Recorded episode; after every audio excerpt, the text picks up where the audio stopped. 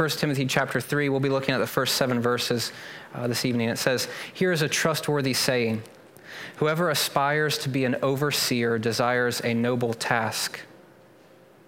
Now, the overseer must be above reproach, faithful to his wife, temperate, self controlled, respectable, hospitable, able to teach, not given to drunkenness, not violent but gentle, not quarrelsome, but a love, not a lover of money. That would have changed things drastically. He must manage his own family well and see that his children obey him, and he must do so in a manner worthy of full respect. Note the parentheses here. If anyone does not know how to manage his own family, how can he take care of God's church? He must not be a recent convert, or he may become conceited and fall under the same judgment as the devil.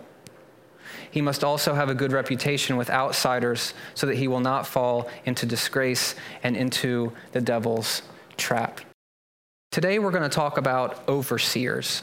Oftentimes, this book for churches like ourselves is used kind of as a manual to see what should be in place and how it should be in place with particular regard to church government, how things should be structured, where people should be, and what they should, they should do. Um, at times that works, and at, at times it's, it's, it's difficult. So a lot of people are asking that we use Timothy as a guide to church order. Um, one commentator, Luke Timothy Johnson, says it's better to see in this particular text church order in Ephesus as it can be inferred from 1 Timothy. He's really trying to couch his terms here and saying we can't just read 1 Timothy and then plug that in to a church structure today. It's better to see what was going on in that context first before we start to gain some stuff from it. Now, one of the, the joys of expository preaching, which is what we do here, we just pick a book and we go straight through. One of the, the absolute joys of that is it forces us to talk about things that we might not choose to talk about on a given day it forces us to wrestle with concepts and things that aren't just on the front of our brains. A lot of times in churches, we'll see uh, sermons that are that seem to be more geared towards whatever the pastor wants to say, and then they'll take a verse and they'll attach it to this this predominant thought. Here, because we're guided by what comes um, next, we have to, to wrestle with, with things a bit differently. One of the problems with expository preaching is that you are bound to whatever is coming next in the text. Um, at times, it seems to go right on with, with where we are as a community, and other times, it seems a bit strained. I'll be honest with you, this text that we're looking at today seems a bit strained for where we are as a community. Um, I'm hopeful that the Spirit will meet us here and that we'll get some good stuff out of it, but at times, this might seem sort of uh, lectury slash teachy um, if any of you have spent time here, you know that I'm a teacher at Salisbury Christian School, and it's easy for me to divert into teaching as opposed to preaching. I was just telling somebody this past week I'd love to learn how to be a better preacher, but today with this stuff, it seems more, more teachy. So just stay with me. We'll get to Jesus. Uh, he won't be a tack on. I think that he's very intimately involved with this stuff, but it is, we're talking about overseers. Okay, here we go. Um, We'll start off here. It says, Here's a trustworthy saying. A little bit of trivia for you. This phrase actually in the Greek text goes with the stuff that Sarah talked about last week. It's as if um, it's talking about men lifting holy hands while they're praying and to do so in a way where they're not uh, quarreling or fighting, where they're, they're pure when they approach God in worship, and it's also talking about the role of women in leadership in the church and how that all works out. And some people would say that this, here's a trustworthy saying, goes with that. Um, others would say that it goes here. You can see in, in our Bibles, we've taken it from that section and thrown it here. Uh, so some people would think that this, what's following, is actually the trustworthy saying that Paul wants to talk about here, namely with how the church in Ephesus is to be structured. Okay? So it says, Whoever aspires to be an overseer desires a noble task. There's just one thing I want to point out from this line. There's a couple different ways that, that, that God moves in people. Um, especially with like a call to pastoral ministry. It's not just something that you in the seat say, I want to be a pastor and I will be a pastor regardless of what anybody else thinks about it. I will start a church and I will do what I want to do. Are you catching the, the first person? Like, I don't care about anybody else. I'm going to make this happen. Like, as far as pastors go, there, there needs to be what's called an internal call where you feel that, where you feel God moving you in a certain direction. And with some of us, like for our jobs and these other things that, that we have uh, going on in our lives, we have felt that movement from God to push us in one direction or the other. Um, but with pastoral ministry, there's that internal call that's usually affirmed by an external call where, where people are surrounding you saying, Yeah, I see that. That looks good. If I had a nickel for every person that I told to go to seminary and to become a pastor, I'd probably have 25 cents to, to 30 cents, close, on my way to a soda. But like, there's, there's people outside that would say, I see something special in you, and I just want you to, to see if God's actually calling you to that. Um, understand as well, it's, it's not just pastoral ministry, but there's other offices, even roles in the church too, which I think we'll talk about in the weeks to come. Um, as Doug and I just sit around, uh, we sit around with the lead team with, with Sarah and Laura and, and Josh, and we just think about you guys and all the talents and the gifts and the potential that you have. There's like this, this leading in us, this hopefulness that, that you'll find it and pursue it. And for some of you, that means going to seminary. And for some of you, that means um, greeting people at the door or teaching the kids or just being that person in church that, that welcomes folks. Um, all of those are jobs that are, are specifically callings on, on people's lives. But here we see someone who is aspiring within themselves to this role of overseer, to this role of church leadership. And it seems as if in this context, it's almost divorced from that pastoral call where God says, Hey, I got a job for you, go do it. It seems as if it's talking more about this internal desire that people have to lead and to lead well. Note, this is not a power play. This is not. Um, Joe discontent that says, The way that these guys run this church is bunk, and I can do it better myself, so I just need to get on the board and I need to throw a coup and take things over. You know that guy? Or that girl, they exist. Um, this is not that, but this is somebody like you in the seats that's saying, I got this thing, I got this skill set that God's given me, I got this thing that could be very useful, and I wanna, I wanna see what that looks like. And Paul's saying whoever aspires to that role desires a noble task, code, a hard task, a thankless task, a very um, demanding task. This is not something that you do with your two hours of spare time on a Saturday morning. This is something that you, you're called to, this idea of leading God's people. What Paul is saying is it's noble, the undertone, it's really hard too.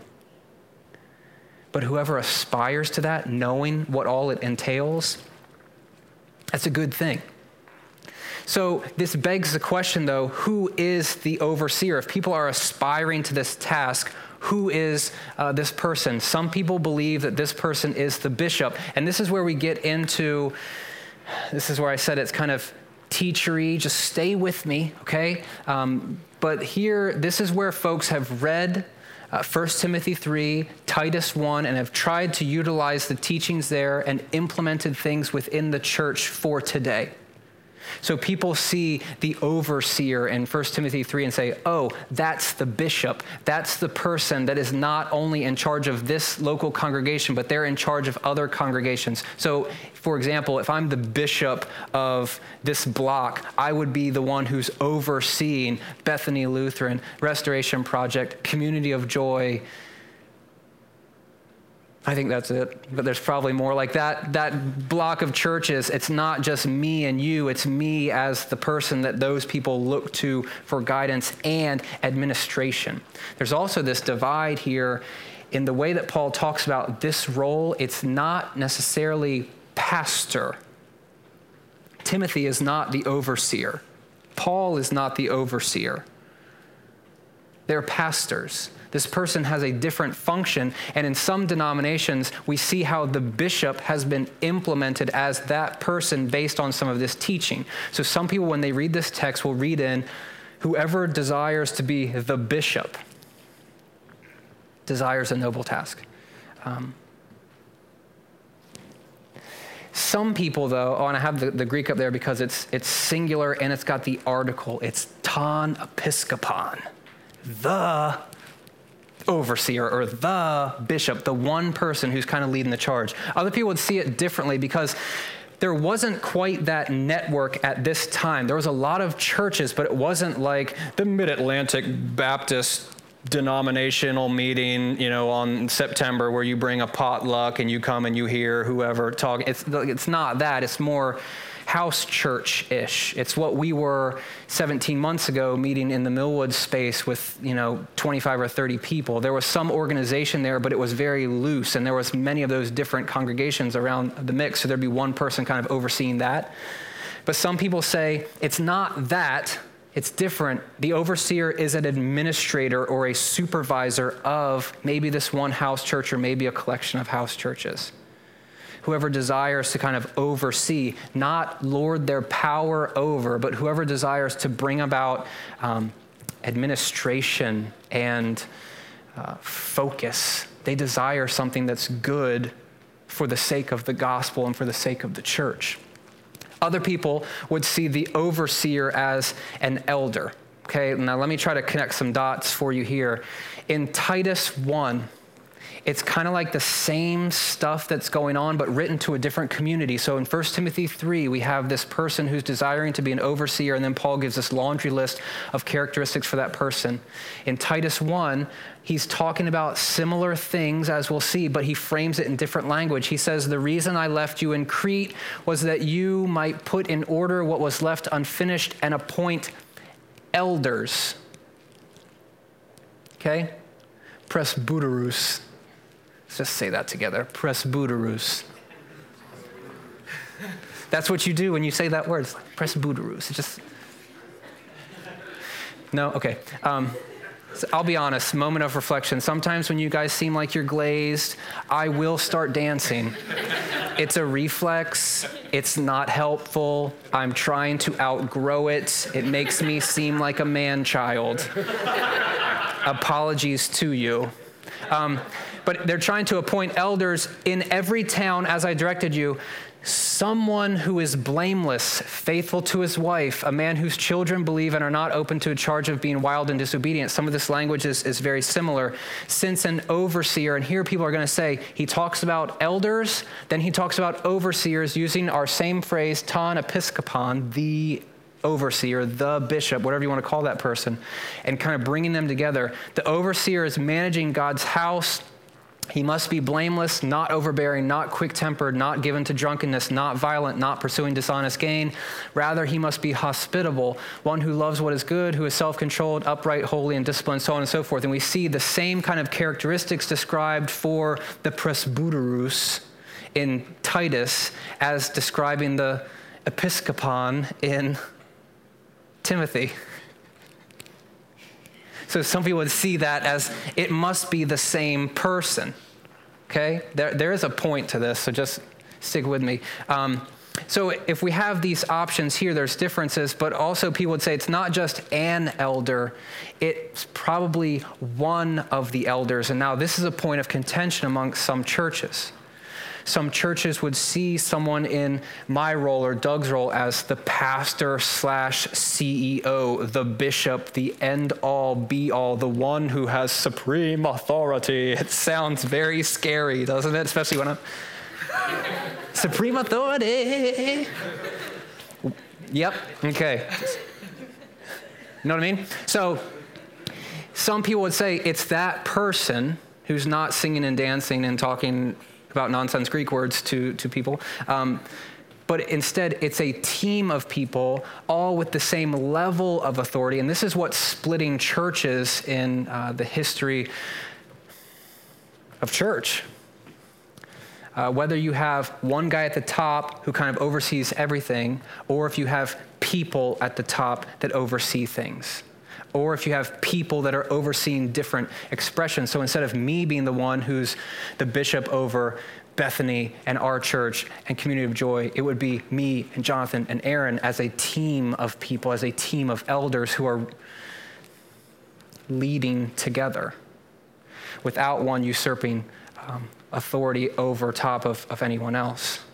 So some churches are structured with this elder based government, and some churches are structured with a pastor slash CEO, or even above that, a bishop who's overseeing all of these things and kind of keeping people in check. The reason why people would say that it's elders plural is because of these texts. So in Titus 1, it says, appoint elders plural. The us of presbyteros is a plural ending. Okay, so we're appointing elders, not just one, but a team perhaps. And we're appointing them in every town. In Philippians 1, it talks about the overseers, plural, and the deacons, which we'll talk about next week, plural. So we have this ruling body that goes beyond just one person. It's a team of people. In 1 Timothy 4, talks about Timothy, don't let anyone look down on you because you're young. Set an example for believers in speech and conduct and love and faith and in purity. Devote yourself to the public reading of Scripture, to preaching, and to teaching. Do not neglect your gift, which was given you through prophecy when the body of elders laid hands on you. Different word here, but the idea is it's not just one person. So go back to the internal external call. You have this internal call where you say, God is calling me to do something big. It might be pastoring. The elders see that, lay hands on you, and this is where people in ordination, this is where this comes from, lay hands on you to affirm that calling. It's not just one person, the bishop, it's a team of people, the elders.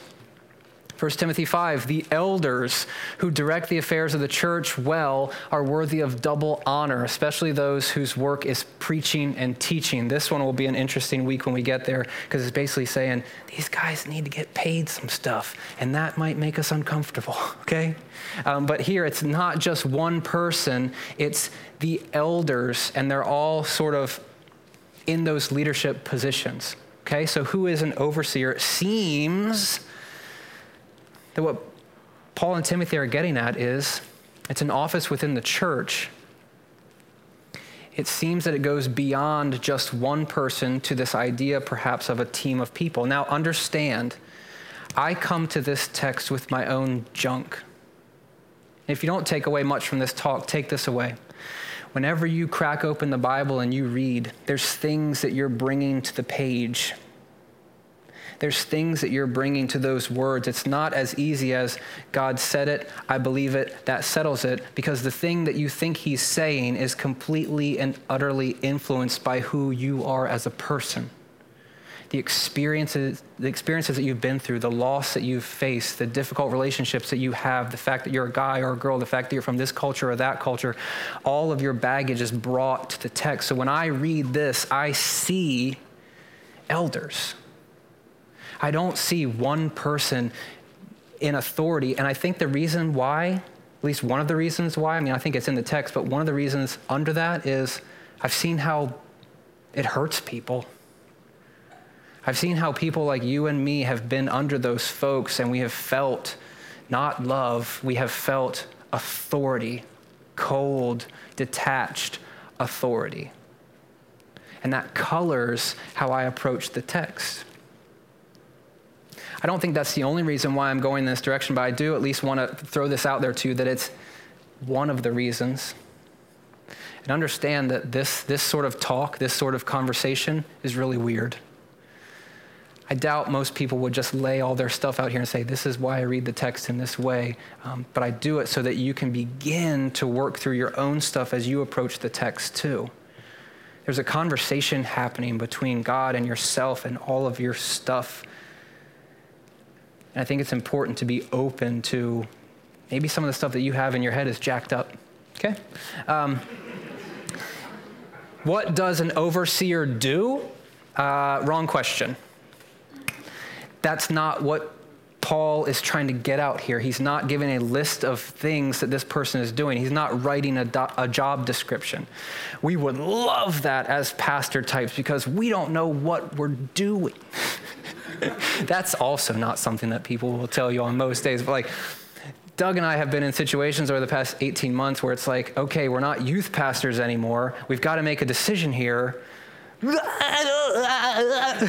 you know? And you just hope that the Spirit's working through you. And I, I believe that um, the Spirit has in, in many ways, but we've, we've messed it up from time to time too. But Paul's not writing a job description for these people. Instead, he's saying what characteristics describe an overseer. Now, I want to do something that's a bit unconventional here. Uh, instead of me just marching through this list of stuff and then explaining it all, I mean, some of it's pretty self explanatory. I want to put this up here and then let you react to it. I want you to, to throw out some things that, that make you that make you question or at least seem worth talking about. So it says, uh, now the overseer must be above reproach. And before we get into you guys talking, let me just talk for a little bit more. Um, this idea here of they must be above reproach or blameless, it frames the whole text. Verses 2 through 6 is one massive run on sentence in the Greek. When you're reading it, it doesn't make a whole lot of sense. It just seems to be like adjective upon adjective upon all this stuff. I tasked Emmy with this to translate this text, and she's back there shaking her head like, yes, it's just a lot of words uh, without much structure. And Paul makes people rip their hair out at times when he does that. But the overarching thing is this person or these people, they must be above reproach. They must be blameless. And as church leaders read that, we shudder because it's, it's setting the bar really stinking high. What's happening here, too, is it's not, um, it's not the internal stuff that Paul is concerned with here he's talking about the things that people see because as we see at the end after this massive run-on sentence he comes back and talks about the witness that people have with folks outside of their community what people in the world think of them. So it's it's stuff that people can see and pinpoint okay N.T. Wright says the reason that these folks must keep to these standards is because this is what God longs to see all his children being like. The leaders must, as it were, be on the leading edge of that new humanity which the church is supposed to be. It's important that there are role models, and within the church, the leaders are tasked with this job of being on the edge of the new humanity modeling what it looks like to be a new creation in Christ. The bar, friends, is high because pastors and leaders are not immune to stuff, the things that we all go through.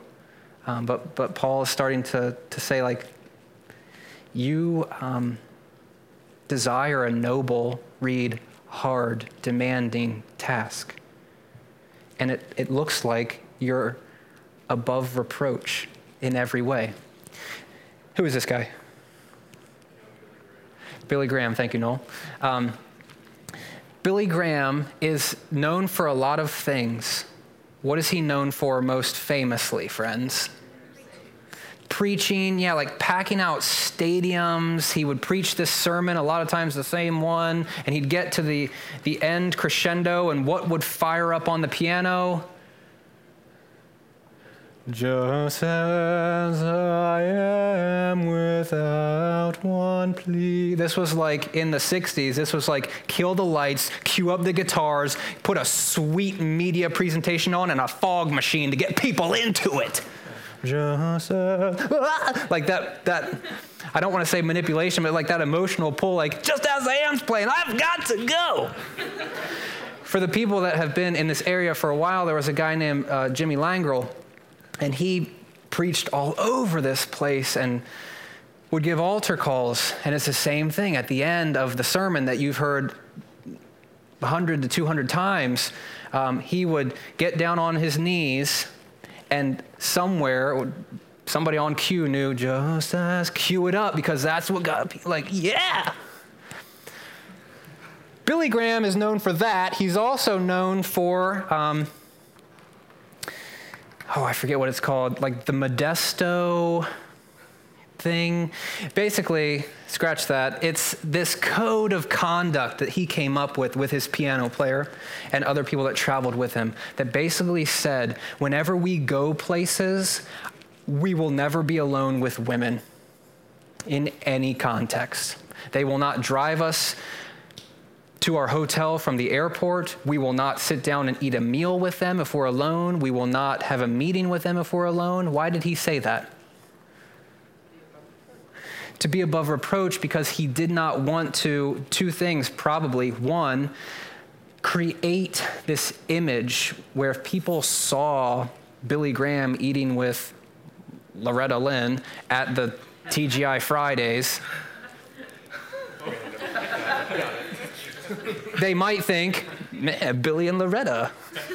And that thought right there to him would not let, allow him to be someone who's above reproach anymore. So he wanted to cut that off. He also went even farther by, I believe, this is the rumor anyway, whenever he would go stay in a hotel, he got the people to move the TV out of there because he didn't want to be watching anything that was inappropriate. Like, dude had walls built up where it was like, no one can say anything about me because I've set up all these things. It doesn't tell us anything about what's going on internally, but it seems as though he has set up safeguards to keep him as one who's above reproach.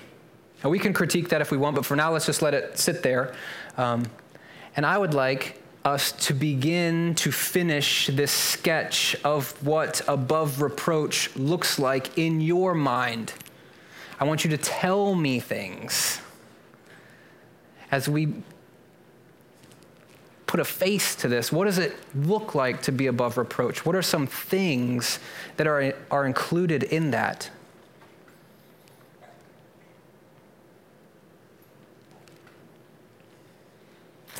And this is the danger. Come on, talk to me. Honest. Honest. What else? What? Humble. Good. What else? We'll get into some of the specifics here in the next few clauses, but just in your mind, what does this look like? Don't necessarily tell me what I need to be, but like in your mind, the pastor type or the overseer type or the leader type, what kind of people do they need to be? Peacemakers, throw out stuff. Work Good work ethic, yeah.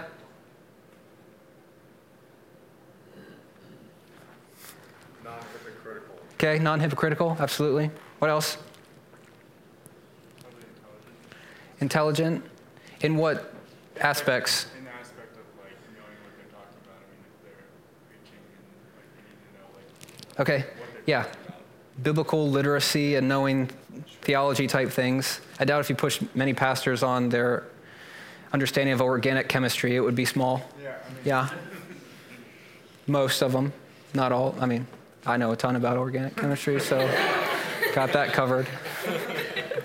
What else? Accepting. Accepting, yes, absolutely. That's good. What else? Encouraging. Encouraging, yep. Life breathing. Life breathing, yeah. Absolutely. Yeah. Yeah. When you leave meetings with them, you feel built up. Yep. Anything else? Accountable. Accountable. What do you mean by that? I mean, like, hopefully you have someone in your life that would call you out Yeah. if they saw something. Mm-hmm. Good. What else?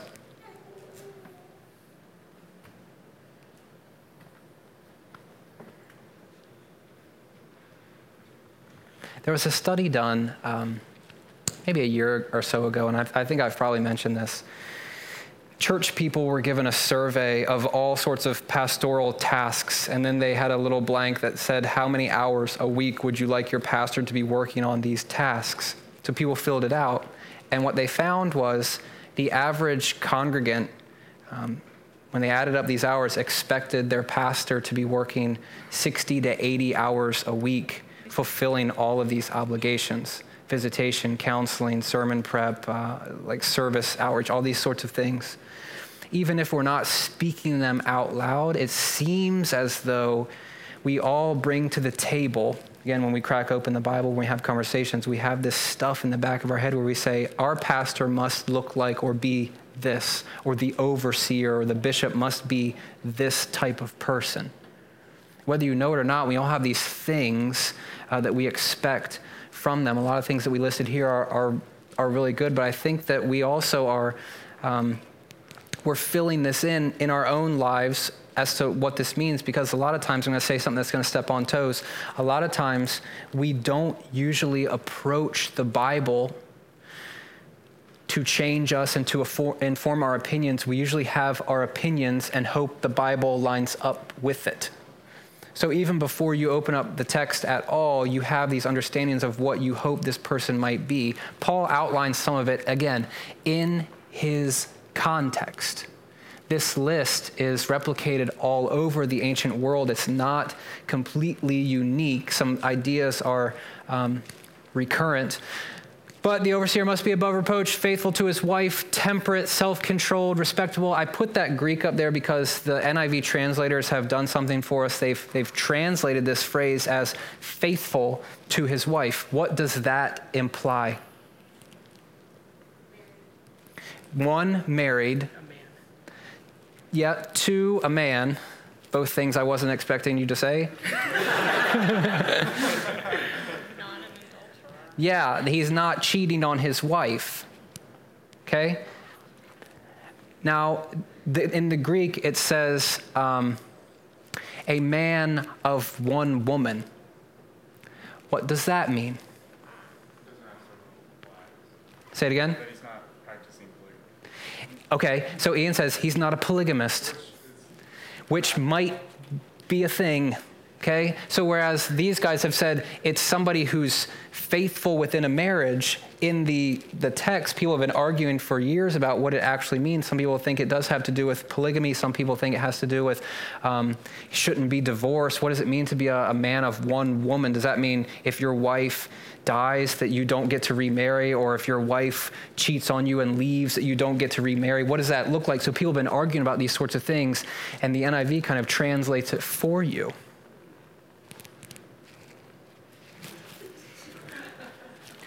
Um, okay, so pick out some of these things. I just want to hear two thoughts from you guys. What from this list looks good to you or is worth pursuing for 20 seconds? Worth pursuing for 20 seconds? Sure. Oh, you mean like you, like talking about, not like devoting 20 seconds? I've been sober for 20 seconds. Somebody give me a drink. no, I mean, like, together we'll discuss things for a few seconds. Self control. Self control. Faithful to your wife. Well, let's, let's, let's pause. Okay, your thoughts on self control here. I, there's not like this underlying like Greek root. Once you know it, it unlocks all mysteries where self control really means this or that or the other. I mean, self control is self control. I don't live at your house, but I struggle with it too. yeah, like with my dog Porter or on the road with folks that don't know how to drive. They're usually from New Jersey or Pennsylvania. They're not from Delaware. I mean, Delaware is full of great drivers. Okay? Well. No, sir, no. Okay. But yeah, like we, we struggle with this idea of self control in many different aspects. Um, whether it's giving in to the flesh in the way that we're treating boyfriend and girlfriend, in the way that we're treating husband or wife, in, um, gosh, in, sometimes, like in those relationships, there's a tendency in some people's brains to always one up people, to always have the last word and you're in the middle of a conversation and it's ended and you have a thought run through your head like, this would be the best thing to say right now. And do you go for it or do you restrain yourself?